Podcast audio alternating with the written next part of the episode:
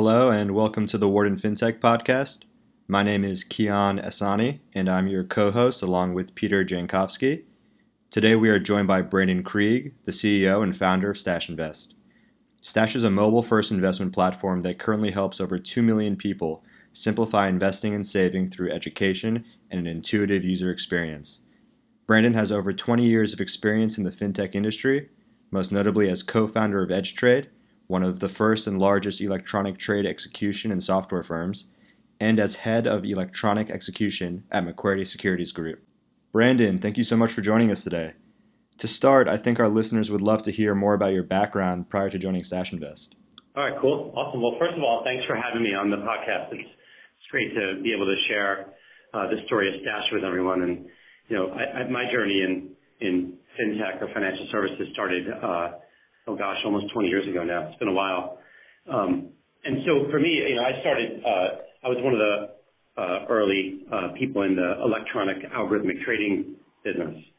And EdgeTrade was uh, started by two awesome guys, Kyle Zasky and Joe Wald, and I joined them. I was one of the first people to join the team, and we started building a business that uh, almost, I like to use democratized uh, trading. And this is at a time when there was very little computerized trading in the market, and you know it was really hard to not only get people to embrace computerized trading, but also uh, get the market to accept it. And you know, we worked really hard for for years. And then in uh, 2008, the company was acquired by uh, another amazing company, Knight Capital Group, and I stayed there for six years after the acquisition uh, and continue to build it. And it was really cool when EdgeTrade became part of Knight because I like to say we, saw our baby start to really blossom, and you know we were trading you know millions, you know hundreds of millions of shares a day of stock, and and built quite a quite a large successful business inside of Knight. And, and EdgeTrade was already successful to begin with. And after six years though, I left and took a little time off. And um, one of my old customers was at Macquarie and said, "Hey, would you want to come to Macquarie to help start uh, a new type of electronic global trading business?" And I said, "Yeah, sure. I'm I'm really interested to to see what disruption from within would look like at a, at a large bank." And I joined there. And one of the, the coolest parts is that Ed Robinson is my co-founder at Stash, was already at Macquarie, and he was in London. He moved from London to New York to be my my partner in building out this this new type of business. And and that's kind of my journey up to that point. But it was always in kind of I, like to say disruptive technologies in financial services. And then the magic day when we stumbled on the idea or the concept of Stash, you know, really set this this journey off. And, and that's when Eddie and I uh, resigned to, to start this company. So what what was the impetus for starting Stash? How did the idea for Stash come about? Um, what what were you seeing in the market that really drove drove you guys to make that big jump? Yeah, I for you know it was it was it, it's a little bit more than that. So for us, you know, we we we looked at we looked at the market and what was out there, and was we were sitting at our desk working, right? We didn't we didn't know exactly how about this? Eddie and I knew we wanted to do something together, but we didn't know what it was. And one day, somebody who works in in uh, in trading or research in one of the groups had gone over to Eddie and said, "I have some extra money. Where should I invest it?" And so we heard that statement and we're like, "All right, this is interesting because here's a person asking a question about investing that does it for a living." What do we think everyone else says about investing? And when I say everyone else, I mean the masses, the the, the plumbers, the electricians, the Uber drivers. What are they doing? And so, you know, we were mildly conflicted because we were, you know, we didn't know exactly what we wanted to do. We also had had jobs, and so we we started really thinking about, do we want to take a risk and, quit our jobs to figure out what a business for the mass market would look like? I'm not quite sure we knew exactly what it would look like, but we decided that we had enough passion and enough drive to take on this big challenge. So the first thing Eddie and I did was we resigned from our jobs. When we what we really found out and what made the stash journey really kick off is when we started going up to the pe- people in the street, asking them about investing and saving. That was where things got really interesting. So we'd walk up to just random people in the street, but not people that worked in the offices, everybody else. So think FedEx worker, Uber driver, Walmart employee and we'd say, "Do you invest? Do you save? Tell me about it." And almost every single person that we spoke to said, no, I don't. And so, but I really want to. And so when we ask questions of like, why don't you? We always heard the same things that I really don't understand investing. I, I never learned about it in school. It's really confusing to me. So I'm not going to do it now. I'll do it later. And we also heard, I'll do it later when I'm rich. And so when we ask people, well, tell us about that. What does rich mean to you? No one could answer the question. But what we did hear is, I don't know, but I'll do it later. So from an entrepreneurial perspective, if you're thinking about starting a business like, like we were in this massive, massive underserved market, we needed to know that people actually aspired to do it. And, and the first thing we really, we did when we kind of figured out what we were going to do is we started looking at other industries that try to change behavior in a positive way but not in financial services. And what we found is we found very similar, uh, similar type of behavior at Weight Watchers. And Weight Watchers is effectively trying to get people or trying to help guide people to lose weight. But the reality is you can't lose, you know, 30, 40 pounds overnight. You have to lose a pound. You have to lose two pounds. You have to work towards your goal. And so for Stash, the, the concept was, let's take this massive group of underserved people, let's give them access, let's give them education, Let's drop the minimums and the barriers down so people can start. And let's, let's add a layer of simplicity to investing because it's possible. It's not impossible to do that. And, and that's kind of the founding story of Stash. And, and from there, it's just been an incredible journey. That's, that's amazing. Um, so what, what experiences from your, from your background at, uh, at Trade Macquarie do you think you you know, really leveraged then in starting and being an entrepreneur, starting Stash Invest? Yeah, I, and I think the, the one thing that I, I think a lot about is one thing I learned over the over my career, and I know Ed says the same thing, is that it, it would be really hard to start a business like this out of a dorm room. Because over the years, I've learned about the importance of compliance, the importance of of following the regulatory rules, the importance of of building a startup in the construct of, of regu- regulation rules, right? And so, yes, we can act nimble and be a startup, but we also have to, you know, make, make sure that we're building a, stable, you know, company that's going to be here for generations. That's one thing that I, think is understated in a business like this. You have to set it up correctly and you have to think long term in everything you do, from security to compliance to the way you build your products. And, that's really important. That's one thing I learned. And also for me, you know, I've, I've done this before. I've seen this movie. I mean, EdgeTrade was just a few people in a room and we grew it to, you know, 60, 70 people sold it and then saw EdgeTrade grow inside of Knight. And I think this movie is very similar to that. It's, you know, now, you know, it was Eddie and I in a room and now we have over 200 employees here in New York City. So we're scaling and we need to make sure that we keep a culture that supports our values and our mission and, and, and continue to build great, great products and services as we scale. It's just, it's just so fun. I have to be honest. This is, this is the, this is the, the coolest thing I think I've done in my career yet because it's for, Stash, the audience is so big. There's, there's over 100 million people in the U.S. alone that need a company like Stash in their life. So that's that's really interesting background. Um, I'm curious, how did you and Ed decide to go uh, and and do something entrepreneurial together? I've heard in the past other entrepreneurs describe the decision to um, to work with a co-founder as being something akin to marrying somebody. Um, how did you guys decide that you were the right fit to work together, and then how how has that relationship evolved as, as you've gotten Stash off the ground? Well, first of all, Ed is my second wife. you know, I mean, uh, to be honest, you have to like each other. I think that's really important. I mean, I, I got to work with Ed for over two years at my at, at our last job, and I like Ed. First of all, Ed's Australian, so it's he's pretty cool. He's a nice guy, and he knows he knows. I like the way he says dear. And but but seriously, I mean, you have to balance each other, and Ed and I are a very good counterbalance to each other. I mean, I I have a you know, deep expertise on the technology side, on the, you know, building startup side. Ed has deep expertise on uh, investing, wealth management, and Ed's an amazing entrepreneur, and I respect the hell out of Ed. And so I feel like the two of us together are a good balance. Plus, the truth is, it's just like a good, healthy marriage.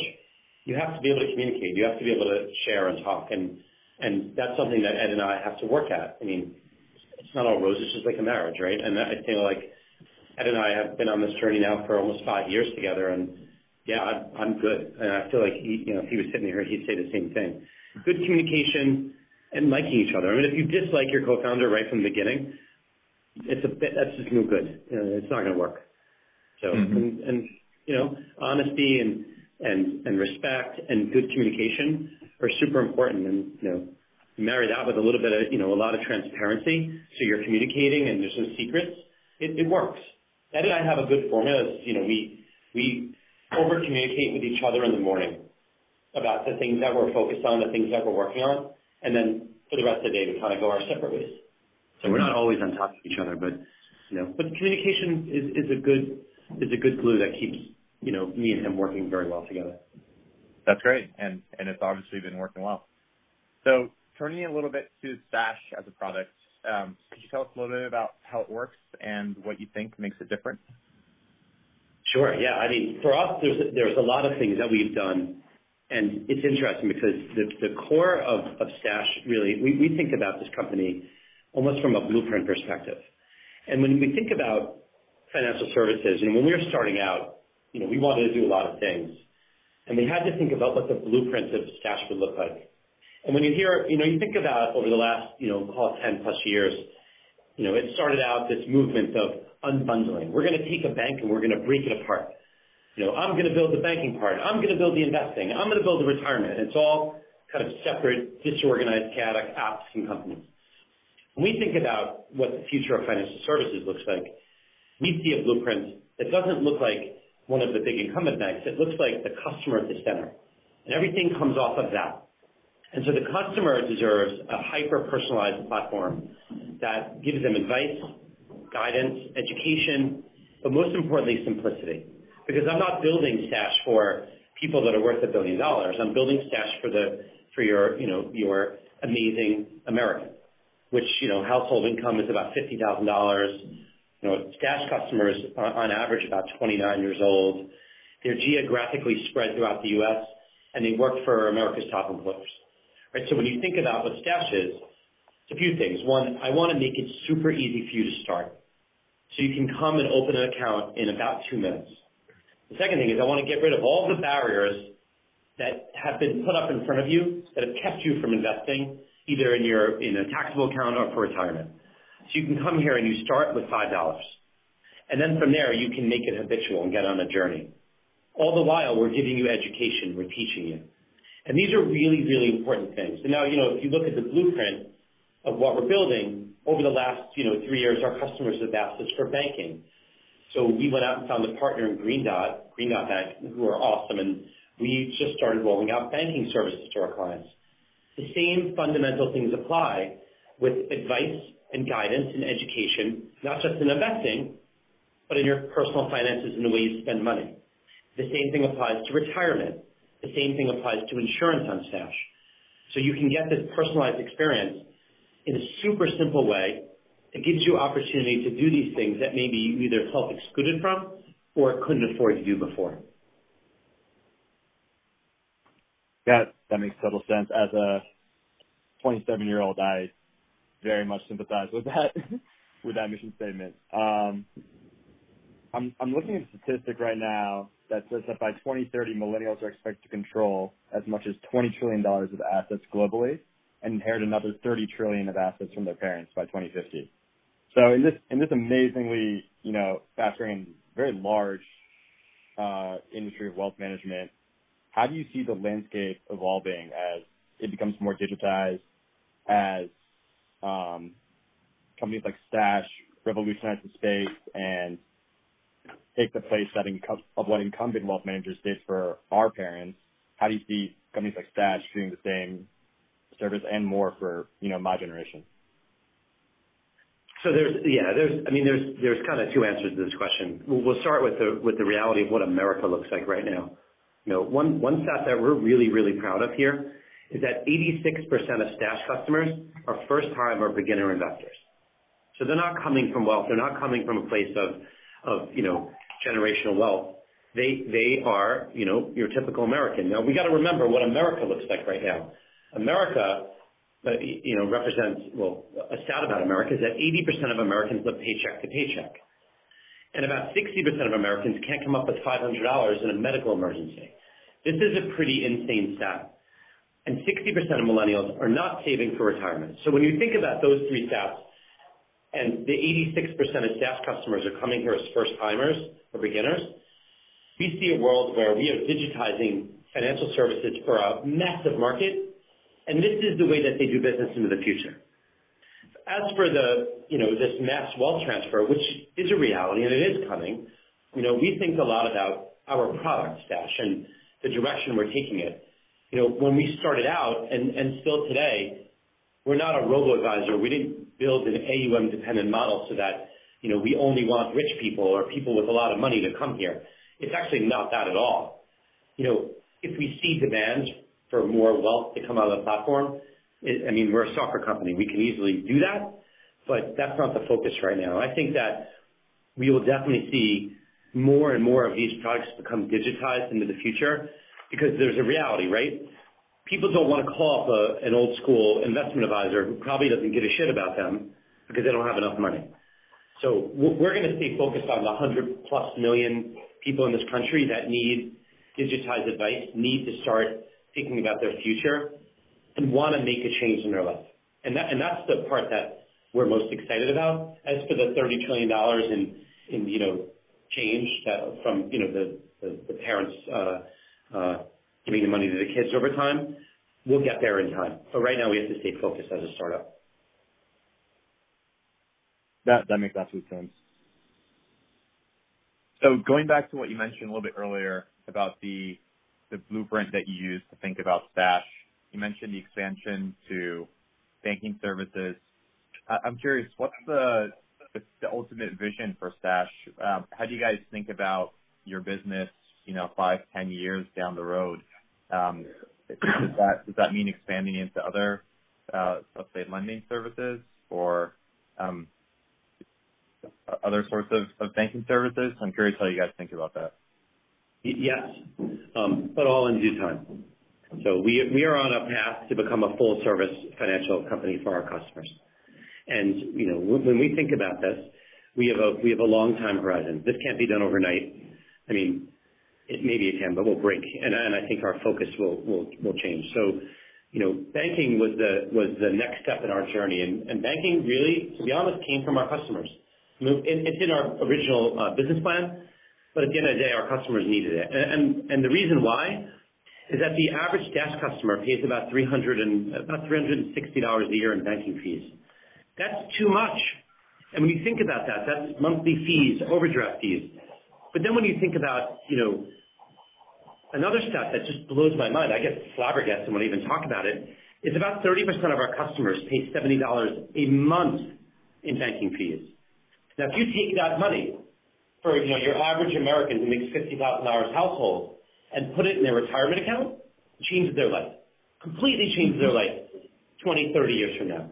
And we couldn't sit back and watch this anymore. So we went out and spoke to our clients and said, "If we actually built you a banking product that gave you advice and gave you guidance and gave you education on the way you spend the money during the month and helped you save more, or at least helped you understand where you're spending it, would you use it?" And the vast majority said they would change and make it the primary bank before they even saw the product. So that alone said, like, well, we need to really think about this. We spent about a year building it and, you know, really working hard with our partner at Green Dot and uh, rolled it out to clients. Uh, We really just started rolling it out about two weeks ago. But right now, you know, our main focus is on iterating and perfecting the products that we have built, which is, you know, investing, retirement, banking, and insurance. These are really important pieces of our clients' financial lives, and we have a lot more work to do. But we'll get... You know, in the coming years, we have a lot to do, and we're not going anywhere, so we're gonna keep having fun and helping people. And and it's interesting that it all comes back to the customer. You mentioned that your customers started asking for this, and that was really the impetus for building out the banking offering that you're uh, just now rolling out. So as you're building this out, um, I know at least from my own experience, thinking about digital banks, uh, one thing that's difficult to crack the nut on is is for a bank to still provide access to cash, um, because cash is um, it's still fairly popular in today's day and age. Is that something that you guys have had to think about a lot as you've built out your um, the, digital offering that you have? We, did think about it a lot, and, one of the reasons we uh, partnered with Green Dot is that uh, there are thousands of retail uh, retail locations across the U.S., including CVS and Duane Reade right now, and more are coming, where you could go in and deposit cash into your account uh, at checkout. And then, as far as taking cash out, there's a you know a massive ATM network throughout the U.S., and I believe that about 19,000 of them are fee-free. And so you can get cash in and you can get cash out. Uh, and that and that was really important to us because cash, even though we're, we're we are quickly moving uh, to a cashless society, um, it's still going to take some more time. Cash is still used, and so that was something important to us. Yeah, and, and you know, for us, you know, I just want to go back to a point you made about my point about the customer. At the end of the day, a business like this doesn't work unless you're solving problems that the customer has. You know, and, and I like to think about this. It's just, can we be a painkiller to a real problem? And if you think about a lot of startups, why startups fail, they're trying to solve a problem that doesn't exist. We're trying to solve problems that are really, really pervasive and massive in our clients' lives. And everything we do that's impactful, we try to involve our customers in, in finding the painkiller. And I feel like that's really important and it's lost in a lot of startups. And, and in, in a lot of cases, it's the difference of succeeding and failing. So I, I, mm-hmm. I can't talk enough about that. And you know, just listening to the customers and, and, and doing UXR and bringing your customers and talking to them. They'll tell you what they need. They'll tell you the perfect product. You just have mm. to listen. And you said you're you're two weeks in now. You're you're rolling out the new digital banking offering. Have you received any feedback from your customers on how it's going so far? Non non-stop feedback. Yeah, a lot of feedback. People are liking it though. I mean, we have a we have a lot of work to do. So, you know, one of the things that we did and we're really, really happy about is we went out a few months back and and uh, said to our customers, "Here's the here's the banking product that you're gonna that we're gonna be launching uh, with our partner, Green Dot. Here's the functionality. Here's what it does. Here's what the card looks like. If you wanna get on the waiting list, you can sign up, and you have to pre-deposit money into your account now."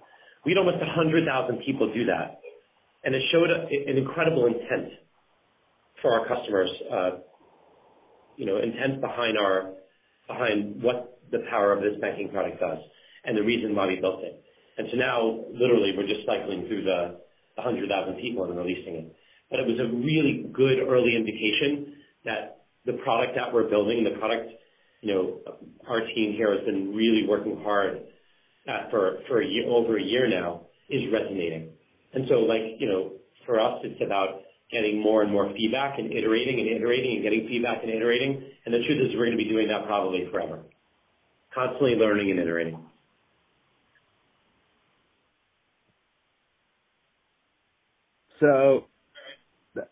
Uh, as, as you as you have been growing and expanding into you know different ancillary services, um, how do how do you see the competitive landscape in in wealth tech? I mean, there's a, there's a number of players offering maybe not services as expansive as Stash, but similar services. I'm curious how you kind of view your competition, and is it more of a co-opetition? Are you guys working kind of hand in hand to help um, customers kind of achieve these goals um, versus you know incumbent wealth managers and banks, or is it is it kind of uh, more of a land grab? You know, I, you know, I think we're, we're, we we as Stash are disruptive, and we're disruptive in the purest form, is that we're creating a massive new market. It's not like I'm going out and trying to get, you know, at least on the investing and retire side, I'm not trying to take another wealth manager's accounts and move them here. I don't even support ACATS. So you have to open a new account uh, to fund on retire and invest. And and one of the things I think a lot about is, you know, try going to an incumbent uh, wealth manager with $100, $50. See how you're treated. See if they even want to sit down with you. Try to get a comprehensive plan made with 50 bucks. Right? It's just the, big incumbents and the big wealth managers are not geared towards this type of client. They they are not thinking about the close to you know it's 110 plus million Americans that have less than $100,000 that represent our you know our core customer. And by the way, we've opened you know, almost 3 million people in a little over two years, and we're just getting started. And so, you know, I think I think that the opportunity is massive. I don't think it's uh, uh, a a co-opetition. I think it's it's more of different companies going out and resonating their messaging with different groups of people. I don't think it's a winner-take-all market. It's a massive market. There'll be multiple winners. There'll be multiple large players in it. We think you're gonna be one of them. You know, I think that, you know, just looking at the population of the U.S., you see that different segments of the population need different things. You know, a lot of wealth tech right now is either B2B. We're not B2B. We only deal direct with consumer, or it's focused on uh, the client that's more affluent, that has more assets. We're one of the very few uh, financial companies that will tell you to not invest a lot of money with us at any one time. I don't want you to. I don't want you coming here timing the market. I'd much rather you put about 20... I think our average customer puts away about $27 a week. I'd much rather you put $27 away a week and use us where you can and stay with us for a really long time. You know, that's kind of the view that we take. So and but at the end of the day, it's a massive business, and it is going digital, and and it's super exciting. It's just all upside. That's an unbelievable statistic, with $27 a week. I mean, the scale you guys must be achieving with that, you know, type of average investment is unbelievable. Uh, yeah, but remember, it's not our money, and that's the coolest part of it. It's our customers' money. Right. You know, they're putting away millions and millions and millions of dollars a week. That's their money. They're not spending it, they're saving it, they're investing it. It's so cool, and it just makes us so proud. So, you know, there's a huge mission behind this company, which is to help our customers live better financial lives, and it's so great to play a role in that. So it's really cool. Um, I think just to, uh, you know, just a couple more questions. I mean, I think as you kind of move forward, as Stash continues to evolve, like, what are the, you know, what's the thing you're most excited about um, for Stash going forward? Yeah, I mean, helping more people. Just continuing to see our audience get larger is the thing that excites me the most. I, I you know, like any, you know, startup, we we found product market fit early, thankfully. I know what's happening to our customers. I see the behavioral change and the savings rate of our clients, and it makes me really proud of the company, but most importantly, of them. So for me, I'm most excited about seeing Stash reach more people, and in different ways, because personalization is really important. I mean, everyone throws around the word data science and AI and ML, and I don't think half the people that use those words understand them. For us, you know, truly applying the craft of data science, and I'm really proud of the data science team that's assembled here. We're getting better and better at hyper-personalizing the experience to be able to give everyone what they need and not the things they don't need. And so, yeah, I'm just, I'm so pumped about the future and just helping more people.